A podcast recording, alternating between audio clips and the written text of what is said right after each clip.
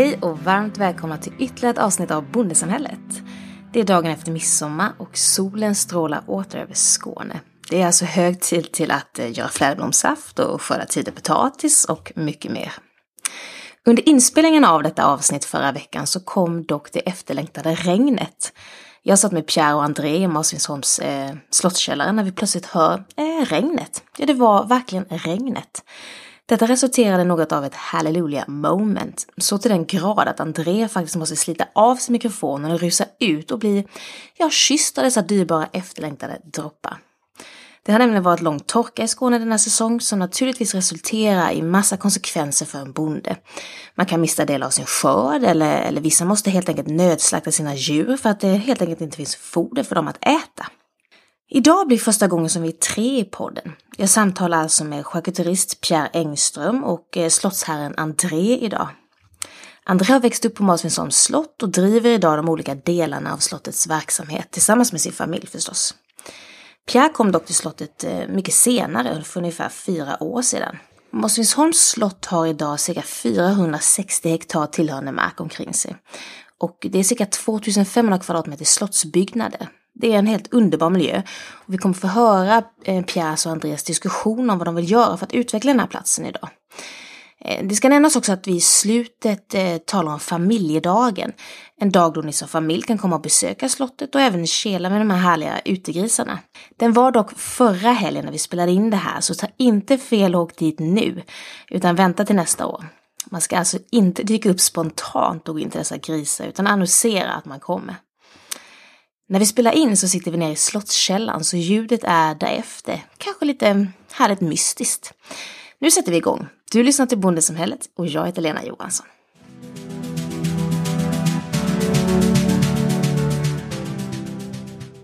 Jaha du boys. Ja. Eh, Pierre och André, varmt välkomna till Bondesamhället. Tack, tack. Tack så mycket. Eh, André, vi har ju varit på The Grand Tour runt om markerna här på Marsvinsholms slott. Fantastiskt, tusen tack för det. Varsågod.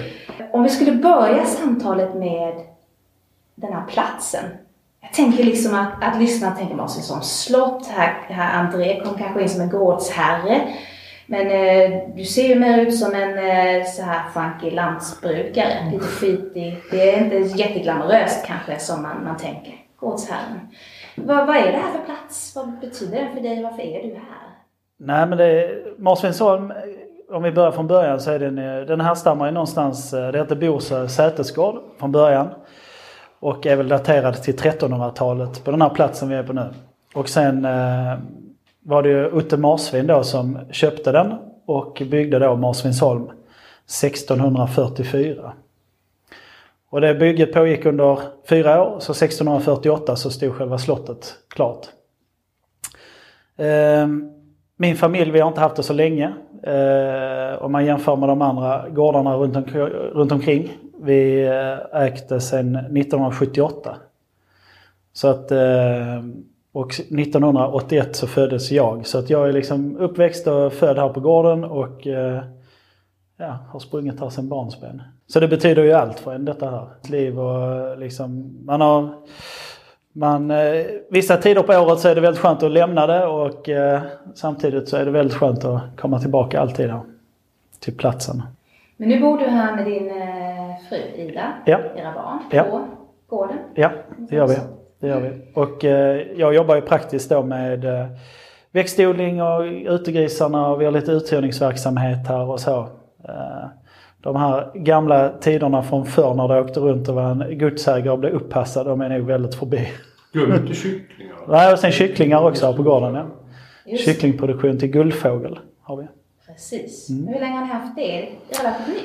Sen 2001 har vi haft eh, kycklingproduktionen. Eh, och sen förra året så byggde faktiskt eh, jag och min fru ett stall till här. Så vi har två stycken uppfödningsstallar till dem. Går de inne året om? Ja det gör de. Det gör de. Så de går i en, eh, vad ska man säga, en stor, stort stall med helt öppen planlösning invändigt. Så de rör sig helt fritt. Så att, eh, men just så vi kan kontrollera värme och ljus och hela den biten. Vad talar vi för kvantiteter där? Hur många år? Vi kan väl säga att vi eh, producerar väl ungefär 1,3 miljoner kycklingar om året. Som vi levererar. Så det är ju, det, det är ju gårdens största ben. Det är det? det Ja, är absolut. det största benet Ja. Så det står väl ungefär 30, eller 80 procent av omsättningen kan man väl säga på gården. Så växtbruk, alltså vad ska man säga, odlingen och det, det är, hur mycket står det? Ja, Det står väl för en eh, 10 procent skulle jag säga kanske. Ungefär 10-15 procent. Och, och anledningen att du har valt de här olika typer av, är det för att eh, är det för att du ska kunna ha kul, du vill utveckla din verksamhet på flera olika sätt eller har du valt att ha olika ben i verksamheten? Har det bara fallit sig ett chans? Alltså dels har det ju varit att min far, vi hade ju den diskussionen här. Det var ju ändå min far som byggde det första stallet men jag var ju ändå med och fick liksom fatta ett beslut där. Men lite kände vi väl att vi var så sårbara med bara växtodling på gården.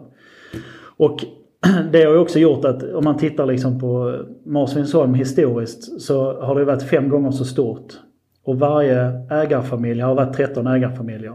Varje familj har levt över sina tillgångar och tvingats sälja av hela tiden. Så att de här 460 hektaren idag som är växtodling Eh, på är ju nästan för litet för att bära liksom kostnaderna runt omkring på gården. Om man säger som slottet här som är på 2400 kvadratmeter. Det är ju liksom ett jätteunderhåll ständigt. Och det, det är liksom... Eh, det kan inte växtodlingen hjälpa till med för det är för liten för att klara det. Och då, då kom eh, kycklingarna in att vi var tvungna, vi kände att eh, vi får hitta något annat ben också att stå på. Då föll det sig naturligt att Kronfågel letade uppfödare. Så vi byggde det första stallet till Kronfågel och sen 2010 när det lades ner så gick vi över till Guldfågel då istället. Och det har gjort också att när vi flyttade hit på gården så bodde här tre familjer. Och med hjälp av kycklingstallarna och liksom det att vi har haft liksom fått ett helt annat cashflow i företaget och även en vinst. Och den har vi återinvesterat hela tiden. Så idag är här 19 familjer som hyr av oss på gården. Så att vi har liksom successivt renoverat upp alla husen här och Oh, wow! Så de här eh, tegelhusen som ligger lite ute, det tillhör alla gårdar? Ja, alltihopa. Så att, eh, och det var ju samma som flygelen. Där var ju, när jag var liten var det ju fullt med trasiga rutor och den var ju inte bebodd överhuvudtaget. Den ena flygelen. Och Flygelen där vi bor idag, jag och min fru, den var ju inte, där var ju ingenting på övervåningen. Utan det var ju bara liksom ett bjälklag. Så, att, eh, så det har ju gjort att eh, gården har kunnat liksom växa på och man känner liksom att, att man får, eh, ja man har hittat en, en lönsamhet som man liksom kan få hela gården liksom att växa och liksom är produktiv eller vad man ska säga. Hur många anställda har du idag som går runt? Vi är fyra stycken med mig och sen hyr vi in folk i lite grannar och vi har något mindre bemanningsföretag som vi jobbar lite med. Eh, Så vi hyr in vid topparna. Så vi, men fyra stycken heltidsanställda eh, med mig är vi. Så att, eh, Hur ser ditt eh, år ut kan man säga, ditt arbetsår? Är det jämn eh, belastning året om? Har ni alltid nej det är det väl inte. Det är väl, man kan väl säga nu att från mars månad fram till oktober så är här hur mycket som helst att göra. Och liksom det är, man kan jobba hur mycket som helst. Det är liksom, där är alltid att hitta på. Och sen när oktober kommer och liksom man har sått det sista och allt börjar bli färdigt där. Sen så går det ju liksom, sen lugnar det ju sig lite men sen börjar alla andra små projekt som man har och vill göra och sånt här. Så att, som det här med utekök och allt annat vi tittar på och hittar på. Så att, men det blir en lugnare period då. Absolut. Så att eh, då får man ju... Vi brukar inte åka på så mycket semester nu i sommaren utan det får man ju ta till vintern sen. Mm. Men Ida, din fru, hon är också aktiv i. Ja, det är hon. Hon är med i styrelsen och hon eh, sköter uthyrningsverksamheten här. Och liksom, målet är väl lite att kunna hitta... Eh, hon jobbar idag på Royal Canin och är vetenskaplig kommunikatör i Köpenhamn. Så hon är utbildad eh, agronom, husdjursagronom. Och målet är väl här att vi håller väl liksom på successivt att min far liksom trappar ner. Som håller i bokföring och kontorsbiten mycket. Eh, och att min fru ska komma in där istället. Så jag är väldigt praktiskt lagd. Jag gillar att vara ute och jobba så att det är min grej. Men drivs Marsvinsholm som ett aktiebolag idag och har en styrelse som styr det? Ja, är det många, det har vi. Ja, okej. Är det många olika bolag eller från ett? Nej, vi har, eh, man kan säga egentligen, det är ju Marsvinsholms Gård AB som då sköter växtodling, kycklingarna. Och sen så har vi utegrisarna har jag och min fru i André Jacobaeus AB, ett annat aktiebolag. Om vi tänker på dig Pierre, hur du kom in i allt detta. Tjena, det kom en hund. Hejsan! Eh, Nixon. Tjena Nixon. Nixon. Skitfin, hej. Är det fair att säga att samarbetet, eh, Pierre och André, eh, mellan er är, är någorlunda nytt? Är det riktigt? Så några... Hur länge har du Ja, varit det här? är väl tredje året nu. Ja. Tredje verksamhetsåret som vi, eh, vi har tillsammans. Så- ja, absolut. Med, med utegrisarna. Eh, jag har varit här sedan 2014. Eh, och eh, det bör- började så att jag eh, flyttade till, eh, till Svarte. För min, min fru jobbar, jobbar i Ystad och så eh, Tjena! Nixon! Nixon, kom! Kom! Ut! Gå ut! Nej, men min, min fru jobbar i Ystad och jag hade, Ut! Jag hade sagt upp mig från mitt jobb i Malmö för jag skulle utbilda mig till det jag gör nu. Alltså eh, 2013. Så vi flyttade hit då. Eh, för det spelade ju ingen roll. Alltså du behövde ju inte bo i Malmö. Utan då, så ville, tyckte hon åkte tåg förbi eh, Svarte varje år. Det var fint. Så hittade vi ett, ett, ett hyres, ett radhus och hyra som vi hyrde. För vi tänkte ja men då kan man alltid flytta tillbaka. Och så, och så gick jag i skolan, eh, utbildade mig i, i mathantverk i Kristianstad. Och eh, sen eh, när jag började bli färdig där på vårkanten 2014 så började jag leta efter lokal och, och ha produktion i. Eh, och då tittar man ju i närområdet på Fick ett tips av en kille som sa men kolla med alla, alla gods och gårdar som finns runt omkring dig. För där finns ju oftast lokaler för uthyrning. Eh, sen hur det var så kom jag i kontakt med Nisse, Nils Bertil Hansson, som hade restaurangen här på, eh, eh, ja, på sommaren mest. Eller han hade ju det något om, men det var stängt på vintern. Och då var han i Karibien och jobbade. Så det var tomt.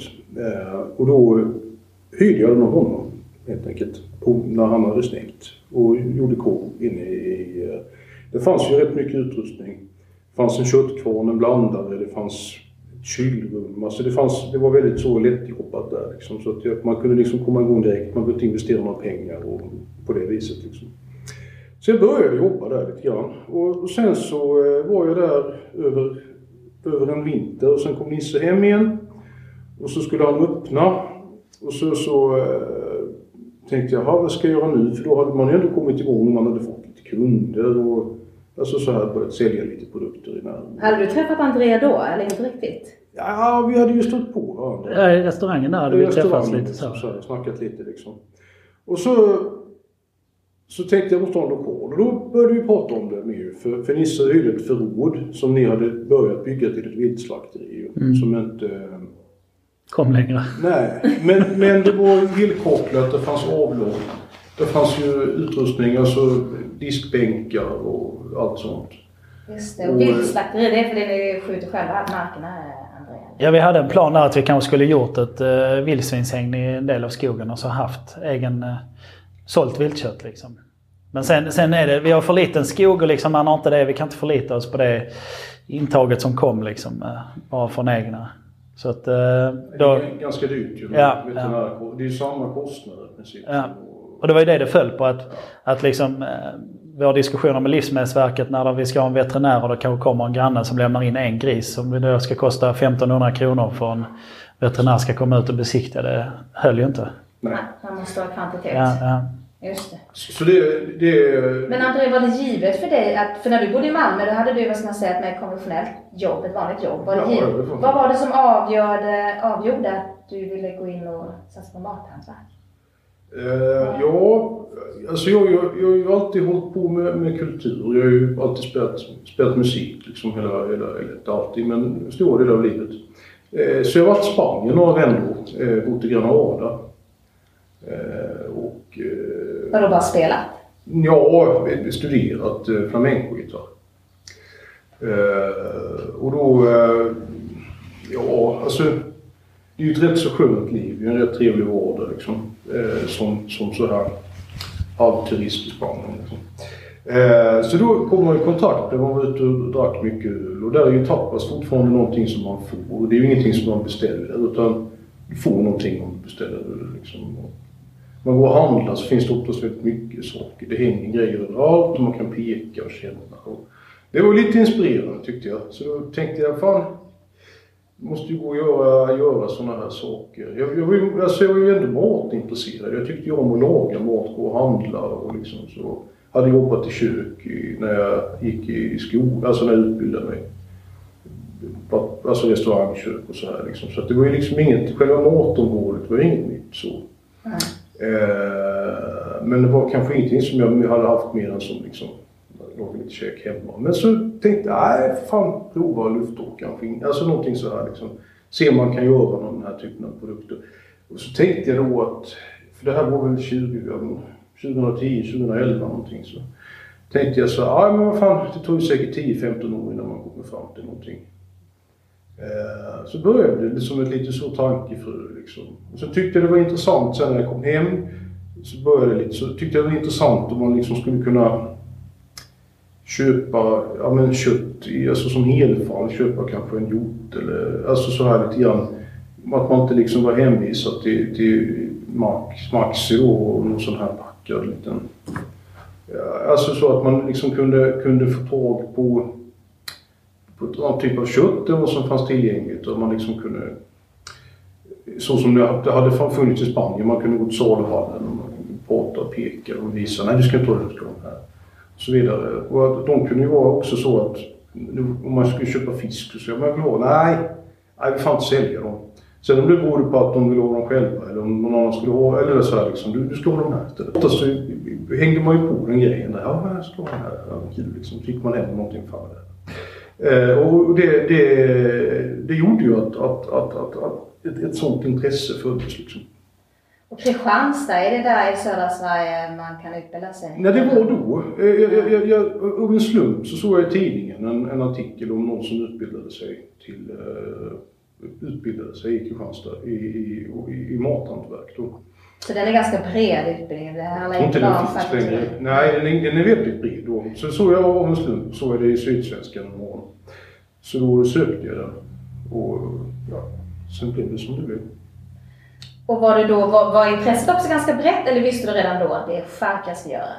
Ja, Chark var det väl... Nja, intresset var brett då. Eh, och chark var jag nog inte... Alltså, då när jag började så var jag nog mer fokuserad på, på, på kötthantering. Alltså, eh, alltså färskkött. Alltså jag ville lära mig mer om kötthanteringen. Liksom. Jag vet inte om jag hade väl lite grann kanske lagt tänkt bort att det var alldeles för jävla krångligt att hålla på med chark och sånt. Liksom. Men, eh, men så var det under själva utbildningen så tyckte jag att det var roligare med, med eller så. Jag blev mer och mer intresserad av chark snarare än färskköttshantering. Liksom. Så var det annat som var jättekul. Att göra ost och brygga öl och sådana grejer. Det är ju jätteskoj. Det är sånt man kan göra, göra hemma för, för att det, det är kul. Alltså så. Ja. Men, men det, det, ing, det var ingenting av det som jag kände så här att oh, det här ska jag liksom... Det var roligt med charken tyckte jag. Liksom, liksom, förstod. Jag förstod mig på det lite så. Och så kom du till Månsviksholm och nu är du inte i den lokalen du är från faktiskt, starten. Nej, det är jag inte. Det är faktiskt, det, det, första gången jag var i kontakt med Nisse fick jag inte hyra av honom. Eh, så att det var faktiskt på Talldungen. Allra första, jag köpte två stycken kylskåp. Och sen kom jag överens med David och Emma att jag skulle låna deras kök. Och det var så det började. Sen gjorde vi ett försök där att torka kött några månader, men det gick inte bra. Och efter det så fick jag kontakt med Nisse igen, men då fick jag lov att, för att ta, då fick jag lov att hyra lokalen. Så där började det. Talldungen var liksom första, första försöket.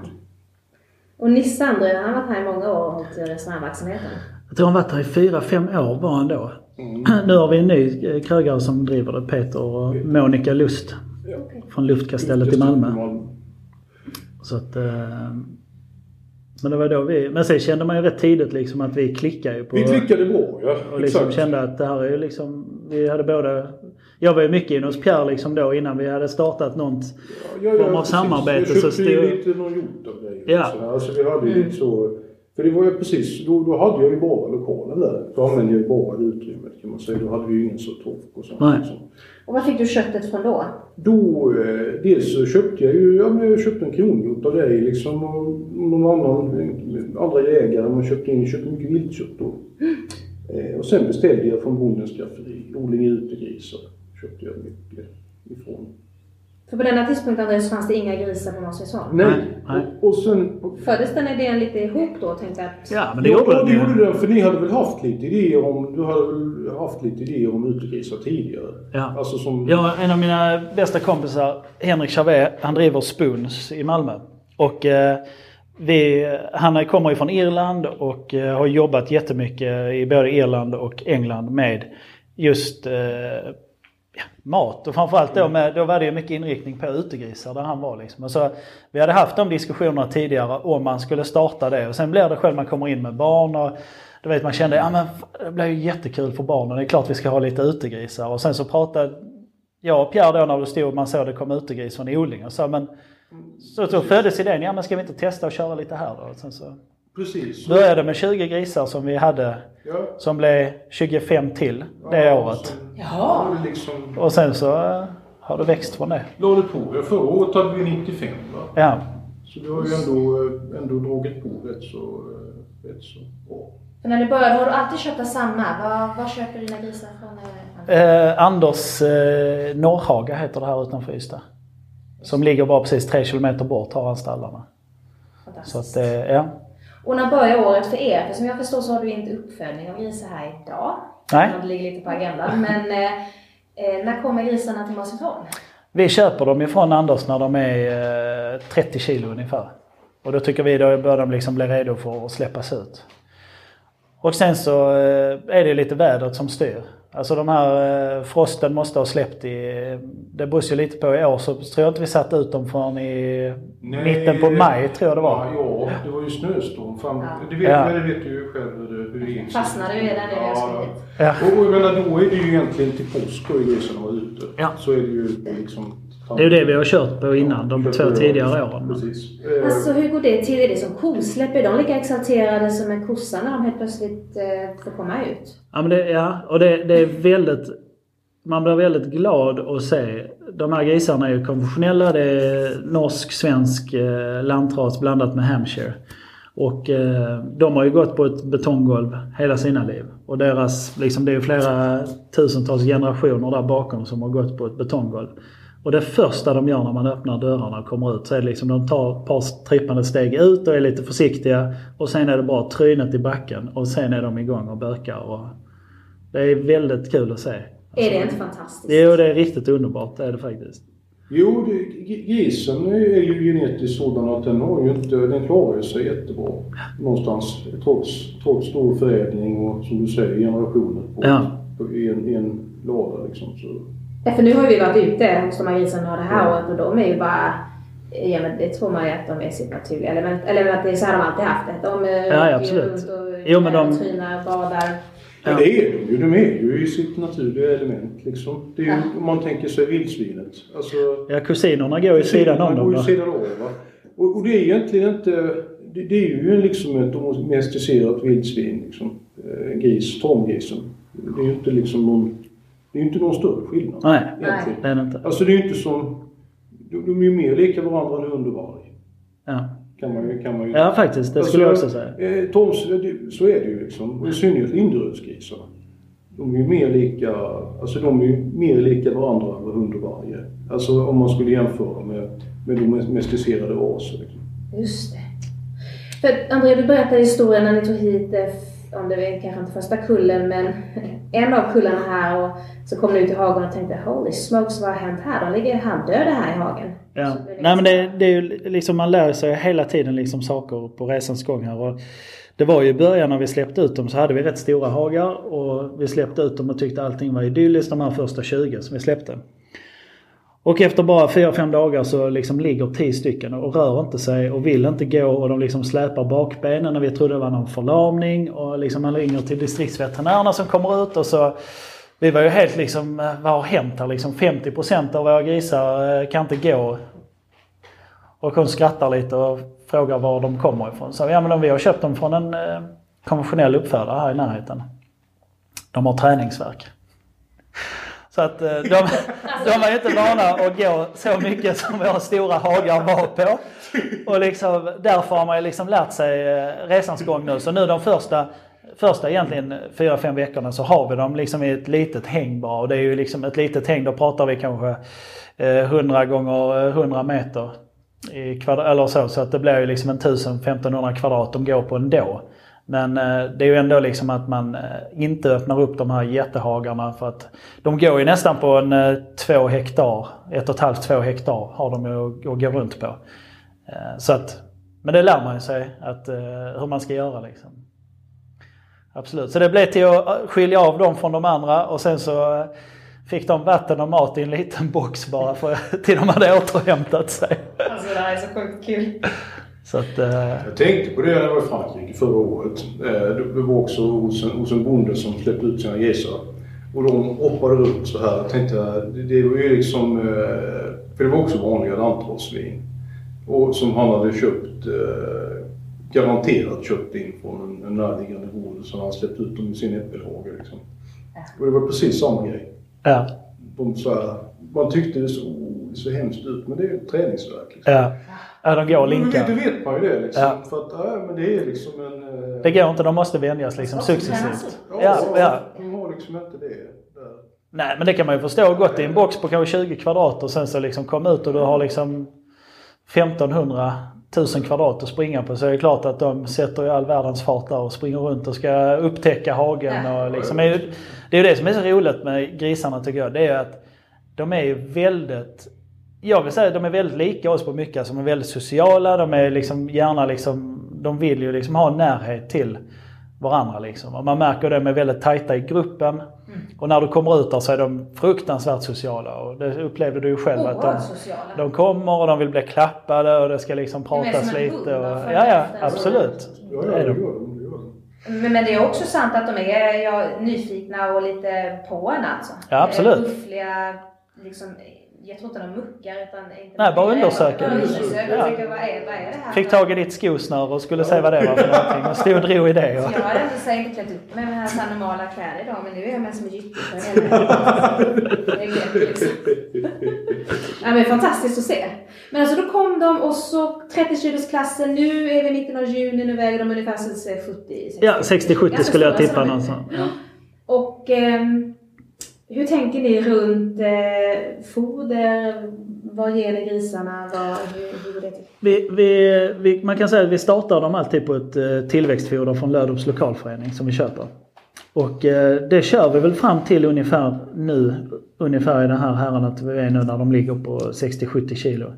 Och sen går vi över på blandat eget foder med gårdens spannmål. Så vi kör vete, korn, raps och eh, lite åkerbönor. Och så tillsätter vi lite vitaminer och mineraler i det fodret. Ehm, och sen så kör vi dem ut nu. Så vi, har, vi krossar själv, vi har en liten malkvarn på gården så vi krossar det till dem och sen så säckar upp det i säckar och kör ut och lämnar. Just det. Och de har eh, obegränsat med foder, är det så det är? De kan gå och ta Ja, vad de vill det har ha? de. Det har de. Och sen har vi, där är liksom som, eh, vi köpte de här amerikanska silusarna så de kan äta 14 grisar tror jag samtidigt. Och då är de, med- där sitter liksom som en propeller i botten så de ska liksom aktivera sig med att stå och köra med pendeln där så det liksom rinner ut foder. Så att, eh, Och eh, Andrea, när tänker du att eh, nu blir vi igång och slakta de första grisarna? När, när infinner sig den känslan? det är Pierre som styr det. Ja, förlåt Pierre. Jo, eh, precis. Där, eh, det, det vet vi väl egentligen inte riktigt än. Nej. Vi har inte riktigt så, så långt har vi inte riktigt kommit. Vi har, vi kört, vi har kört, vi har kört några omgångar nu kan man säga. Två testår där vi dels har slaktat grisar som har varit rätt små. Ja. Eh, 80-90 kilo 90 slaktade. kilo, det vill säga en vanlig slakt. Ja. Alltså vad ett, vad ett slaktsvin väger. eh, Normalt sett det väger ungefär 90 kilo. Eh, och sen har vi slaktat de som vägde 180 kilo slaktade. Alltså dubbelt så stora. 187,3 tror jag de tyngsta vägde slaktad. Det var de här skinkorna vi tittade på där inne. Eh, och, och båda, båda, ja, de första där var väl alldeles för små kan jag tycka. Men, men sen liksom när man kommer till någon som väger en 100-110 kilo slaktare så är det ju ändå ett, det är en fin gris liksom. Både en fin matgris och en gris som blir alldeles utmärkta skötprodukter. Så det gäller väl att hitta något sånt här happy medium för att jag känner att de här andra stora, de grisarna, de som de allra största, va? de stora jobbar med. Ja, det blir så de, är- de, tungt. är- de blir så tunga. De, de, de, det är svårt att få på dem på kärran. Ja. Ja. Det är svårt för Jan, eh, slaktaren, att slakta dem. Eh, Han kan inte hänga dem för att, för att de, de blir så hårda. va? Det är så mycket fett så att de blir som kanoter. Ja, han sa det var ju det största bekymret han hade med de här stora. Att det är sånt fruktansvärt fettlager på dem. Så att, och det stelnar direkt. Så han sa att han måste stycka dem. eh, Ja, nästan omedelbart. Och det, det, det vet ju jag. Jag har ju också jobbat med styckning och jag vet ju när man ska stycka stora suckor och sånt att det, det är som han säger. Liksom. Och då kanske man slaktar en då och då. Här kommer det ju en 10-20 liksom. Så ska han... Och så kommer man till den 20 då är det nästan för sent. Alltså då var det... Ja, fan. Ja, det går, men det är väl jobbigt. Det är väl Ja. liksom ett fruktansvärt slit liksom. Och visst, det, det, båda, båda de här grisarna har ju liksom stora fördelar kan man ju tycka då. Med, å ena sidan då blir det ju jättebra fart på de här enorma djuren. Det blir det ju, kan man ju inte säga. Alltså fettet är ju... Fettet blir jättegott, det har liksom hunnit mogna. De har liksom en jättebra balans mellan fett och kött. Och det medan de, de små är väldigt lätthanterliga och det, det blir ganska mycket kötthalt kontra fett. Alltså det blir liksom, jag tror sanningen ligger någonstans mitt emellan där. En- 140-150 Ja, kilo. en, en gris som väger 100, 140 kilo kanske. Att, att du har en skinka som då väger 15 kilo kanske. Eller något sånt där. Och, och sen en, en, alltså det är ändå hanterligt. Va? Ja. Behöver man komma in, vad är man då? September, november? Är man ända fram vid... Ja, du är nog i september någonstans. Ja, tror jag. Skulle jag tro. September. Och det är ju, kan man väl säga, det är traditionellt. Förr slaktade man i oktober. Ja. Eh, gamla gårdsslakt, hemslakten skedde ju oftast i oktober, november. Innan, innan jul. För nu, nu använder ni slaktaren i eh, Rögla. Ja. Just det. Och hä- hänger han dem lite hos eh, sig eller? Ja, han, han är ju väldigt, han tar ju god tid på sig liksom. Det är väldigt, det är väldigt positivt tycker, tycker jag och vi. För att vi lä- lämnar oftast i början på veckan. Måndag liksom så här. Och sen så hämtar vi upp fredag. Så då, han, då, har han liksom, då har de hunnit lugna ner sig, äta lite liksom, vänja sig vid att vara där. Så slaktas. Sen hinner de ju hänga och liksom torka och sätta sig lite innan han styckar dem.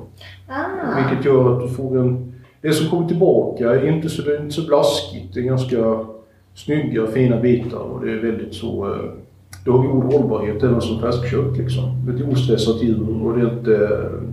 Det liksom hunnit sätta sig lite grann. Så de är där och gör sig lite hemmastadda innan det... Ja men det är det. Vi brukar lämna dem liksom på eh, efter lunch någon gång och sen så står de där uppe och liksom lugnar ner sig efter då flytten och sen eh, Slaktar man dagen efter. dagen efter på morgonen så börjar de slaktas. Mm.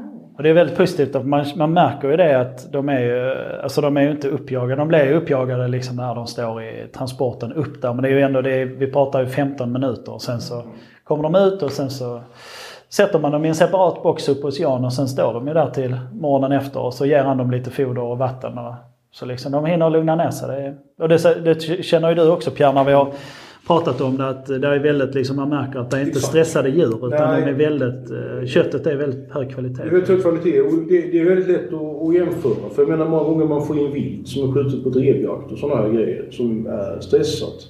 Så märker man ju, jag har visat det något vildsvin någon gång, Ja. liksom, hur eh, Men vi hade ju en i vintras också som... eh, Där... eh, Det visade du mig efter alla grisarna hade hängt på samma ställe. Ja. Exakt likadant på de vildsvinen. Mm. Och det var liksom en stek som du fortfarande kunde ta som den var liksom helt levande. Du kunde liksom röra den och sträcka Ja, den. den och- blir som den bara... Alltså den, eh, du får aldrig någon, det blir aldrig någon substans. Sätter sig liksom inte i... Och om du försöker tillaga den så är det som att käka en gummitrasa. Alltså det finns en... Eh, alltså. Vad stor betydelse det har. Mm, jätte. man brukar säga mjukt, ljust och vattenavgivande. Det är ju industri... Eh, PSE-kött är ju industritermen för det. Och det är ju stressade djur. Och det, det är inte... Det är inte bra till mycket. Så. Men, och det, det, det, det stöter man ju inte på när man jobbar som vi gör. Utan det är ju då kanske något vilt som, Ja. som har varit stressat. Precis. Och det är ju inte så, det kan ju hända av många olika anledningar så att säga. Men, men just eh, inte, inte grisköttet. Ingenting. Aldrig varit några bekymmer alls med, med slakten. Tvärtom, väldigt bra, väldigt bra gjort. Men sen kommer det hit och så hänger du ner det i eh, Slottskällan här. Ja, det gör ju mycket av det vi... Mycket av grisarna hamnar ju i Slottskällaren. Eh, först processas det ju uppe i, eh, uppe i lokalen där vi var tidigare. Eh, och sen, eh, sen hamnar det mycket här. Skinka, karré tar vi tillvara på som, som lufttorkade till sidan, som till pancetta. Är de mycket feta så tar vi ju späcket till lardo. Griskind. Ja, griskinden har vi inte. Det, Ja, vi tog, eh, Ja, det gjorde vi ju ett tag. Körde vi, torkade vi griskinden också. Mm. Eh, och eh, så, sen är det ju salami grisen blir ju salami. Just det. Eh, För, för den som lyssnar, hur stor är en griskind? Ja, alltså en griskind på ett vanligt slaktsvin. Alltså det är ju, kinden är ju det är lite missvisande. Det är ju egentligen hela rock, käk, alltså köttpartiet som liksom hänger på, eh, vad ska man säga, kindmuskeln, det är liksom fettbiten som sitter på kinden. Och så sitter själva kindmuskeln på den kan man säga. Just det. Eh, Så det är ju en, en sån som en stor triangel. De väger ett kilo ungefär. Ja. På stora grisar kan de ju väga 2-3 kilo. Mm. På. Men bara prata lite mer om grisen. För eh, André, nu har du tagit in Lindreds också. Och det är nytt. Ja. Varför har du valt att göra det? Nej, men det var väl lite att vi... Dels så eh, provar ju Pierre att göra lite produkter på Linderöds eh, grisar också. Och vi, vi tyckte ju liksom att det... Vi skäms ju absolut inte för vår lufttorkade skinka. Vi tycker den är jättebra. Men du får en helt annan smakutveckling i Linderödsgrisen. Ja, det blir mycket, alltså det blir, det blir mycket bättre. Ja, det blir det. Och därför var väl lite tanken vi hade att vi... vi ja, jag satt i våras och så satt jag och tittade på Blocket lite och så bara dök det upp tre Linderödskyltar. Och så sa jag, ja, men, sa till Pierre, ja men nu vi köper dem och så kör vi, börjar vi köra lite Linderöd också så vi kan eh, hitta, hitta, ja men ta fram en eh, riktig premiumprodukt eh, liksom, där man även liksom står sig riktigt liksom mot eh, Sydeuropa.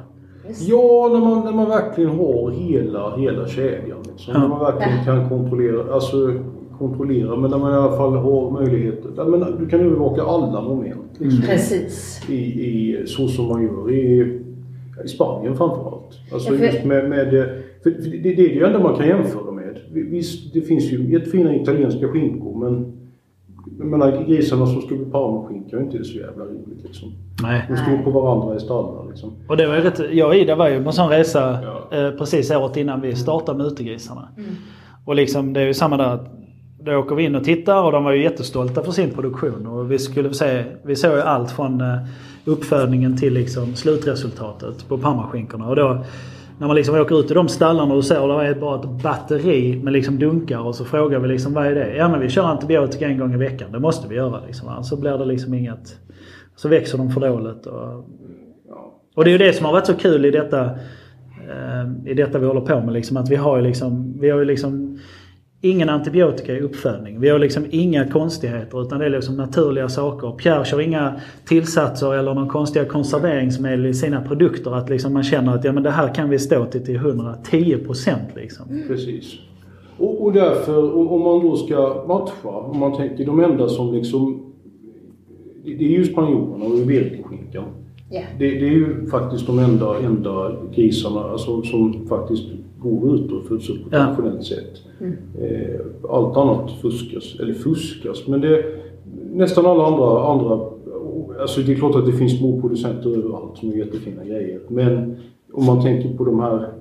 Det här man alltid pratar om och återkommer till. De kända skinkorna, de kända grisarna. Så är det ju faktiskt Iber- Ibero-grisen som, eh, som är i särklass där. Det är ju Mm. liksom en ursprungsras. Och det har vi ju i Linderödsvinet i Sverige. Som är vår, vår ursprungsras. Så det är ju, ska man göra något sånt här då så är det ju som man säger en premium premiumprodukt. Och då, då är det klart att man ska ha ett Linderödsvin.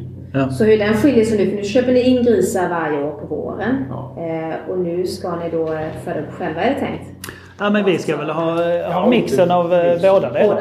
Ja. Men liksom kunna erbjuda en riktig premiumprodukt på Linderödsgrisarna. Och, Ja, och ha verkligen ha en produkt som är, är så genomarbetad att, att, att man liksom inte riktigt kan se hur bra den kan bli. Nej. Alltså eh, än så länge liksom. Och att, att man faktiskt kan hitta en helt unik produkt. Mm. Som inte på något sätt liksom är, är, eh, som, som är, var den här platsen. Sen kommer man in i något annat kul också som vi har gjort om höstarna. Att vi, de får ju mycket fallfrukt ifrån parkerna. Ja, precis. Vi har ju en äppelträdgård och där det är päron, äpple och plommon och allt möjligt. Och då tar vi ju frukten därifrån. All fallfrukt som inte liksom vi tar till hand om själva får grisarna. Och det är ju väldigt kul för där har vi ju sett till exempel då bland annat i pancettan att den sätter väldigt mycket karaktär av den här fruktigheten de får under hösten. Och det är, ju, det är ju nästa idé som vi har bollat jättemycket jag och Pierre. Att hur, vad ska vi ha för? Kan man styra smakmässigt precis som i bacon som går mycket i valnötslundarna.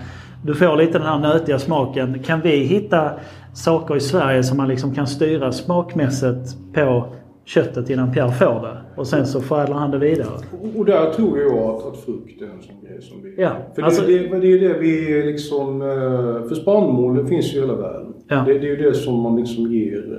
Det är ju traditionell grisföda liksom. Ja men precis. Eh, och det är, som, det är väl vi på grisen har ju olika klassificeringar. Den absolut högsta klassen checkar bara ekornar. Ja. Och sen så blandar man in mer och mer då. Kanske man, man stödfodrar dem och så vidare. Och så heter det något annat. Så sjunker det liksom ner i, i klasserna.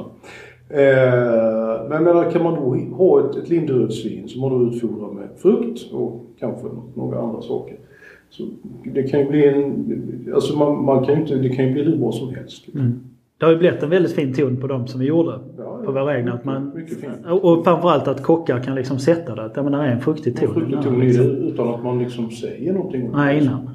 Eh, Och det, det är ju jättespännande. Liksom, det, där finns det ju, finns ju hur mycket utveckling som helst som man kan göra där. Och det, det gäller ju både de, alltså våra utegrisar och även de här, om vi ska då ha en premium, premiumprodukt.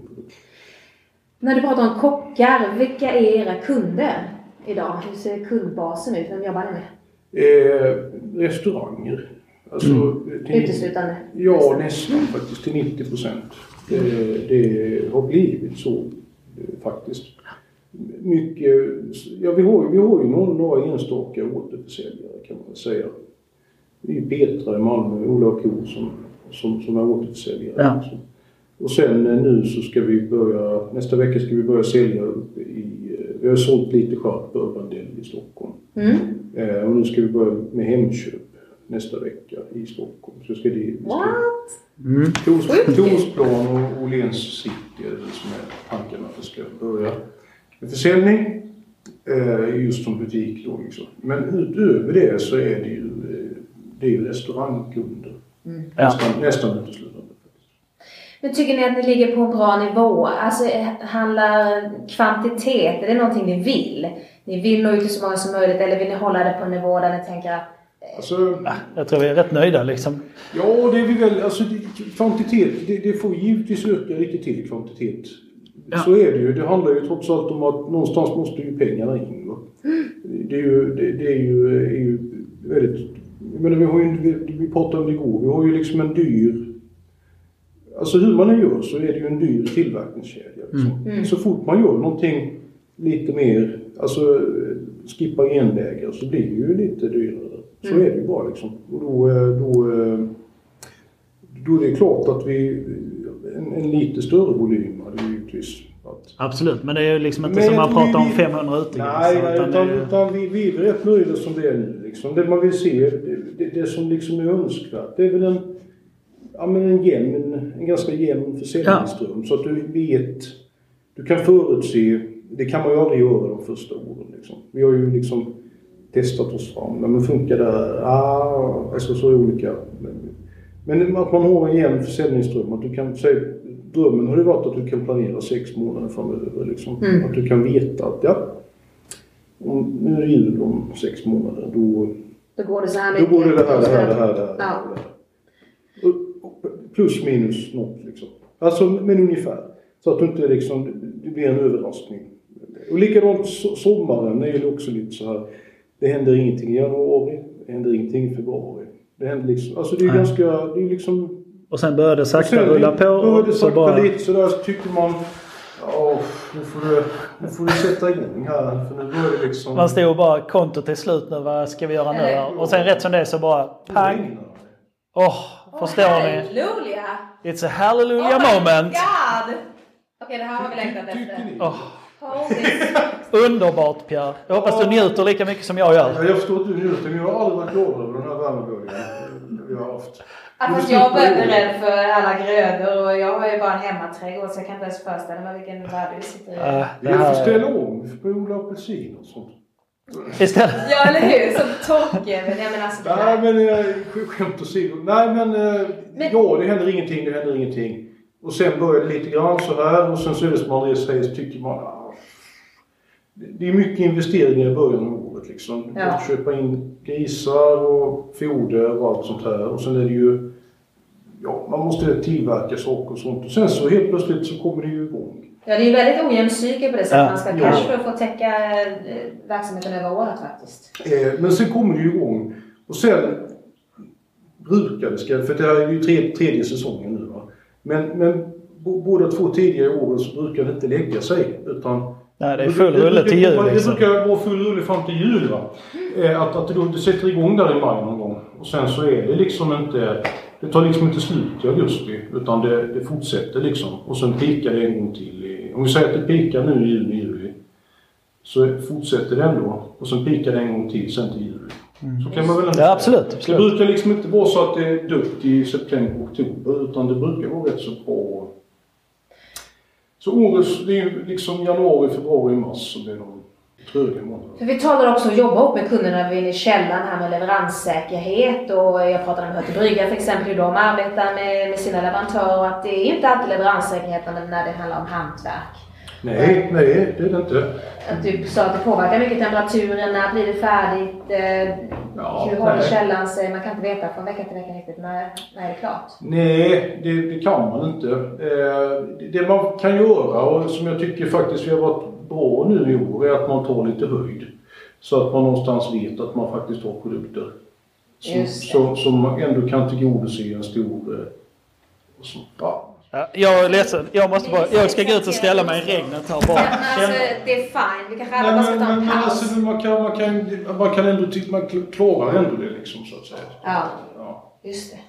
Men, Men du tycker, tycker du att dina kunder har förståelse för det där? Att du kan faktiskt vara att du behöver vänta en vecka eller sådär? Det är inte riktigt, riktigt... Kan du ha den visst, kommunikationen med ja, dina ja, kunder? ja, ja. ja. Jag tycker det, oftast är det ju kunderna som inspirerar en att göra nya produkter, andra produkter, göra om saker. Är det så att produktutvecklingen är I ganska... kontakten med kunden, ja. Just det. Snarare än i mitt eget huvud många gånger. För att oftast, oftast kör man kanske fast vid något, något spår, någon tanke man tycker att... Så är det någon som säger, men kan man inte, kan man inte liksom... Kan man inte göra så här? Och kan man, kan man göra detta? Och så tänker man på här. Men sen så ligger det kvar som ett frö och sen så kanske man börjar ändra. Man ändrar små detaljer liksom. Och på det sättet så hittar man oftast framåt. André, vad skönt att du är ute på kalldusch här i Ja, underbart. Jag förstår inte hur jag Alltså det längtat här är fan efter en detta. glädjens dag. Ja, för er. Sluta nu! Ja, jag ska sluta.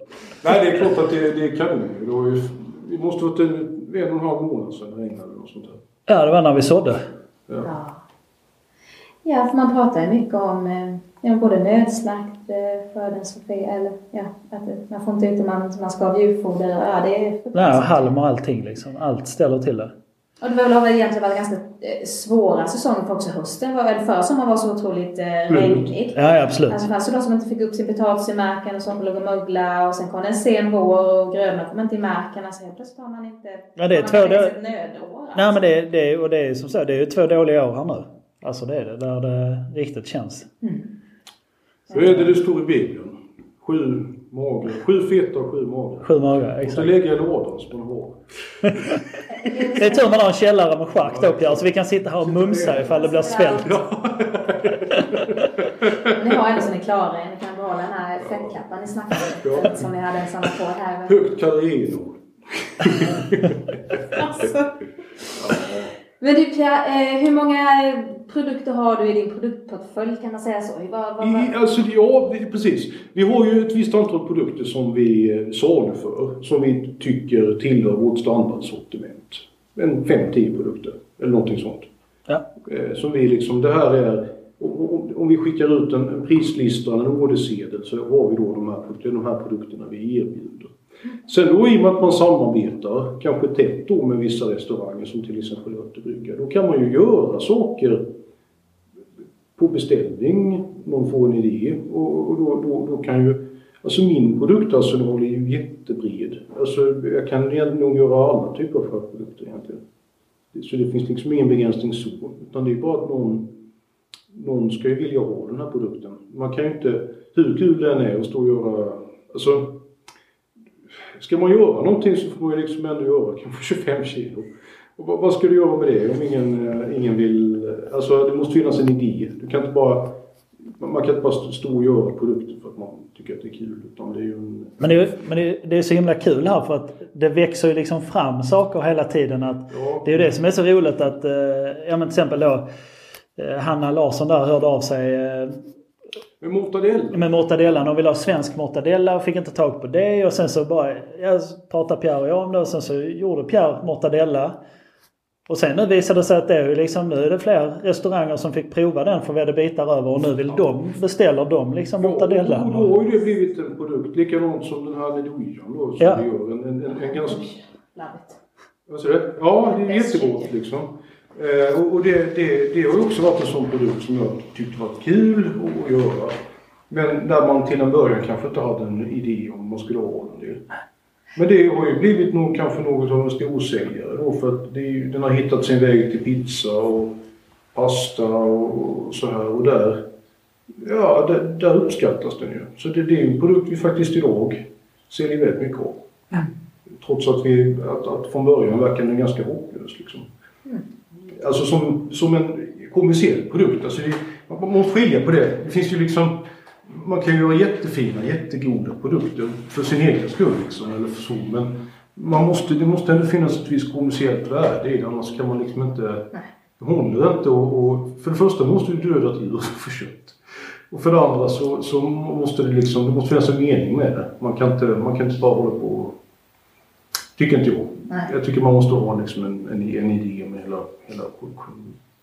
Men det köttet som kommer från Marcinsholm idag, även om det är vilt eller grisarna ni föder upp, är det vad du behöver för produktionen eller får du också kött annanstans ifrån fortfarande? Nej, nej, det är vad vi behöver för produktionen. Vi behöver inte köpa in någonting. Inte för... Eh, inte för eh, sen kan man ju, kan ju... Jag kan ju få beställningsjobb ibland av någon som säger och ringer. Tjena, vi ska ha en grillfest liksom. Kan du göra? Som kanske kommer och lämna eget kött. Eller någonting sånt där. Jag vill snacka om grillkorv idag när jag kom. Ja, men då är det någon som har lämnat eget kött så att säga. Men, men för vår produktion och vårt, alltså vår, det vi säljer och det vi gör behövs inget, eh, inget Nej, det kommer ju härifrån. det kommer härifrån allting. Just Eh, Så det får man ju skilja liksom. Mårtenssons utegris som varumärke är våra produkter. Alltså det är ju Mårtenssons gris och det är vilt härifrån. Det är Ja, och tillverkat här liksom. tillverkat här. Och så det, det, det finns liksom en, det är en, en idé med det hela så att säga. Då liksom köper vi inte det. Just det. Det är vilt, eh, André. Vad, eh, eh, är det både vildsvin? Är det också annat vilt? Ja, vi har, här är både lite, dels har vi ju mycket vildänder. Eh, I och med att vi ligger så nära havet ju. Och eh, jag är då en väldigt pensionerad jägare och det är liksom min form av meditation och bara få komma ut i skogen och bara liksom koppla av och sitta där med min pipa och röka en riktigt härlig pipblandning med frukt och grejer i och bara njuta. What? Och sen behöver du liksom inte skjuta någonting men bara liksom det här komma ut och bara få liksom eh, uppleva naturen och sitta där en stund. Det är liksom min grej i livet, det är min stora passion. Och eh, vi har både vildänder som jag sa, vi har vildsvin, eh, vi har kronhjort, eh, här är lite dovhjort, här är harar, fasaner. Ja, det är lite av allt. Jag får prata om passionen, det som driver er. Är det här, liksom hög, det här är högst upp på din lista? Det här är den stunden jag trivs så jäkla bra? Ja det är det. Ja. Det är det. Det är ett sånt kall. Långt inne i mig. Och jag, alltid, jag, är också, jag är väldigt glad för att laga mat, tycker det är jätteskoj. Och jag, liksom, det finns ingen härligare känsla när du liksom har skjutit den här kronhjorten till exempel ute på en åker eller i skogskanten och du har liksom vackra bilder på näthinnan. Och sen när du tar upp liksom den här delen då har man styckat den själv och liksom när du sen liksom lägger den i pannan eller kör den i ugnen och liksom när man sen sätter sig vid bordet och tar den här första tuggan och bara åh, det är gött. Det är livet. Ja. Men kan du gå ut själv eller går ni ofta i jaktlag? Nej, jag går... Alltså, dels har vi ju, som när det gäller kronhjort och sånt så brukar jag ibland pusha man det själv och sen så har vi, vi försöker ha två drevjakter om året i skogen och det är ju framförallt för att hålla liksom vildsvinen i schack. Eh, och sen även kronhjorten för det är ju liksom ett vilt som ökar jättemycket här nere. Och eh, då är det både, dels drevjakt och sen är det mycket pyrschjakt liksom. Det är, men det är inte så att vi skjuter någon jättemängder utan är man går ut och så skjuter man en eller två kronhjortar om året brukar det vara. Och sen så vildsvinen är lite mer, där brukar vi försöka ligga på en 20-30 stycken för de ställer till så mycket oreda i fälten annars om de blir för stora. Kronhjorten är ju ett majestätiskt Ja, fruktansvärt vackert. Det är ju ja, Alltså de är gigantiska. ja. Så det är ju väldigt så... En kronhjort är ju en kronhjort. Ja, men det är ju liksom skjuta en gris. Alltså det är, det är liksom... eh, Det gör man för att det behövs liksom minska. Den här när du skjuter en kronhjort, det blir liksom en helig upplevelse på något sätt. Liksom. Det är majestätiskt djur och det är ett stort djur. Och liksom, eh, Vad väger en kronhjort om den är sån här vuxen ålder? ja, men de ligger mellan 100 och 200 kilo skulle jag säga. Tjurarna kan säkert gå upp lite till. Liksom. Men, Ja, ja. men sen eh, 150 skulle jag väl säga en eh, vuxen hind. Liksom. Skulle ligga på. Eller en smal hind. Men fick du det här av, eh, av din familj? Var det här någonting du gjorde med din pappa eller varför? Ja men det har alltid, eh, alltså i och med att vi bor liksom på en gård där vi har, här är ju 120 hektar skog till gården. Och, vilket innebär att här är ett viltliv och jag har ju liksom ett väldigt, jag fick nog det rätt tidigt att min pappa har jagat eh, väldigt mycket och jagar fortfarande. Och det här att jag kommer ihåg liksom när man var 12-13 år när man fick ut med honom och du fick skjuta hare med salongsgevär när han var med. Och, och sen allt runt omkring liksom, i och med att man är glad för matlagningen också och ta hand om djuren. Och jag vet första haren jag sköt, jag har aldrig gråtit så mycket i hela mitt liv. Så var vi ute och så sköt, lyckades jag skjuta en hare ute på ena fältet med salongsgevär och sen så eh, tog vi hit den här. Precis utanför källaren här stod vi. Och han sa, bra, nu har du skjutit ditt första djur och nu ska du lära dig tur det. Så här är kniven. Och sen berättade han vad jag skulle göra. Och jag stortjöt och står där liksom 12-13 år med en kniv och fick liksom öppna magen på den och ta ut allting. Och liksom sa nej men kan du skjuta den så kan du ta hand om det. Mm. Så att, eh, Så är det ju. ja absolut. Och det är liksom... Det vara ett hejdlöst prangande. Nej, absolut. Så att, Ja men det krävs tuffa på sig. För jag väger själv en jaktlicens men jag är också där, hur blir det den första tiden? ja, Hårt. Men eh, någon ska göra det. Absolut, Det, det ger absolut. respekt också. Att man inte bara går ner på Ica och nej, nej absolut. Och, och just det här att man liksom verkligen tar hand om det du har skjutit. ju. Mm. Så att, eh, Men du hade nummer två på din lista i, verksamheten här du gör om dagarna. Vad skulle du säga att det är? Vad gillar du mest annars? Ja, men jag brinner ju väldigt mycket för växtodlingen eh, och utegrisarna givetvis. Eh, och kycklingproduktion, ja, men jag, jag skulle inte säga att det är något som sticker ut. Alltså det, allt har sin charm. Det är det som är så kul med att vara lantbrukare. Att idag ser ju aldrig likadan ut utan det har ju liksom en väldig variation med olika saker. Nu är det ju väldigt mycket, eller har det varit väldigt mycket på växtodlingen och nu eh, börjar det lugna ner sig lite och med det här torra vädret så händer det inte jättemycket i fält. Och sen går det över till kycklingproduktionen som jag också tycker är jättekul att vara involverad i. Mm. Så att allt, allt har ju liksom sin charm. Eh, och det är väl liksom inget, men växtodlingen brinner jag väl eh, ett litet snäpp mer för kanske. Om man ska säga något. Ja, för du och jag vi pratade lite om eh, ekologi Mm. som är the buzzword och som alla kanske tänker på Mm. idag. Men du har lite av en annan, du har en annan filosofi här på Ja, vi, vi eh, håller på med ett system som heter Conservation Agriculture. Som innebär att eh, vi direkt sår våra fält. Så vi har en eh, såmaskin som har, eh, man kan säga, två tjocka knivar där du lägger, eh, som går ner i marken där du då sår i den här fåran samtidigt och sluter till den igen.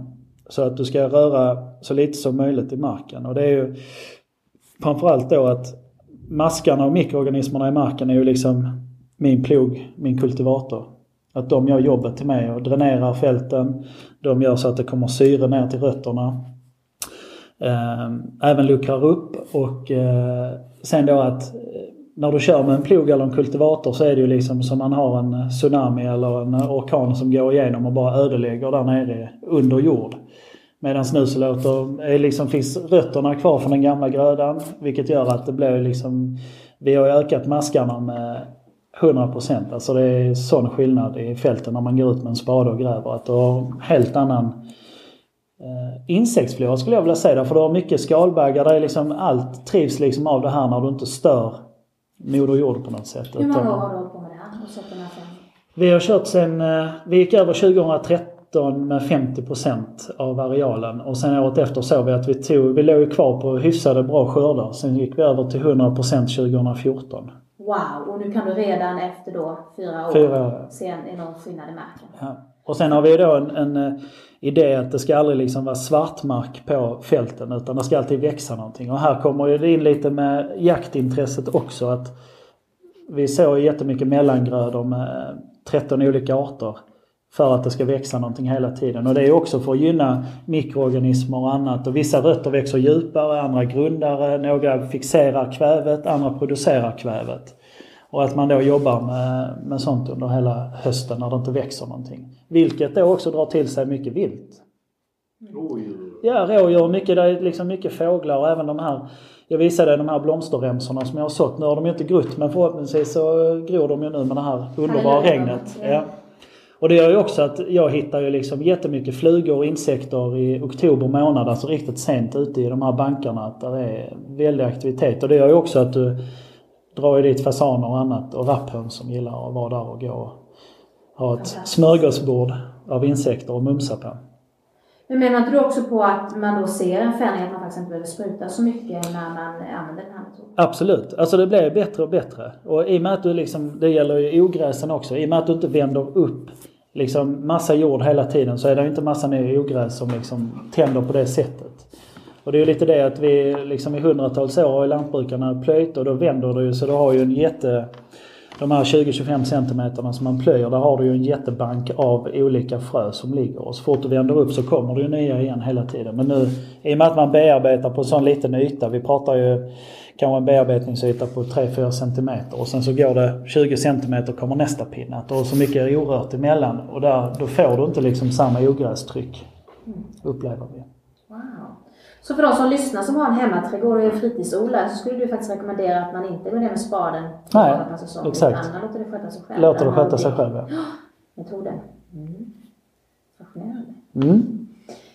Men du Pierre, om, Ja. vad, vad, vad gillar du mest? Vad är det som driver dig? Har du saker som du tycker är tråkigt i, i ditt arbete? Har du saker som bara känner det här, det, det där jag gillar mest? Ja, det är klart. Ja, men det som driver en är väl att göra så bra skötprodukter man bara kan. Det är väl, det är väl liksom den enda... Det, det, det är väl liksom passionen med det hela. Så, eller gör, göra så bra produkter det bara går. Det är väl det liksom, som driver en. Och när man tycker att man har lyckats så blir man väldigt glad. Alltså, det är inte så komplicerat. Nej. Sen är det ju klart att det, alltså ibland, om vi står och gör någon sån 200 kilos salami, så kanske det är rätt tråkigt eh, när man har stoppat ut tusen korvar. Liksom. Eh, så så här, ja, nej, nej. Alltså det, det är ju ganska tråkigt. Eller så. Det är, alltså, det är kul att stå och snacka men jag menar, det, det är ett monotont arbete att stå och köra ut tusen korvar. Eh, så kan man väl säga. Men när vi snackar om dina hantverksprodukter så är det inga konstigheter, inga märkliga tillsatser. Det Nej. är fantastiskt. Men om man tänker på traditionell och konventionell framställning så är det ju väldigt mycket tillsatser, nitrit, Ja, annat av tillsatser. saker. Ja, Vad, precis. vad gör att du kan, kan göra det utan? Vad skiljer? Ja, jag vet inte. Alltså när jag började göra chark så använde jag, använde jag nitrit till exempel. Eh, I, i salami och sådär. Jag vet inte. Sen vid något tillfälle så var det någon som inte ville ha det i sina produkter. Så då tänkte jag strunta i det.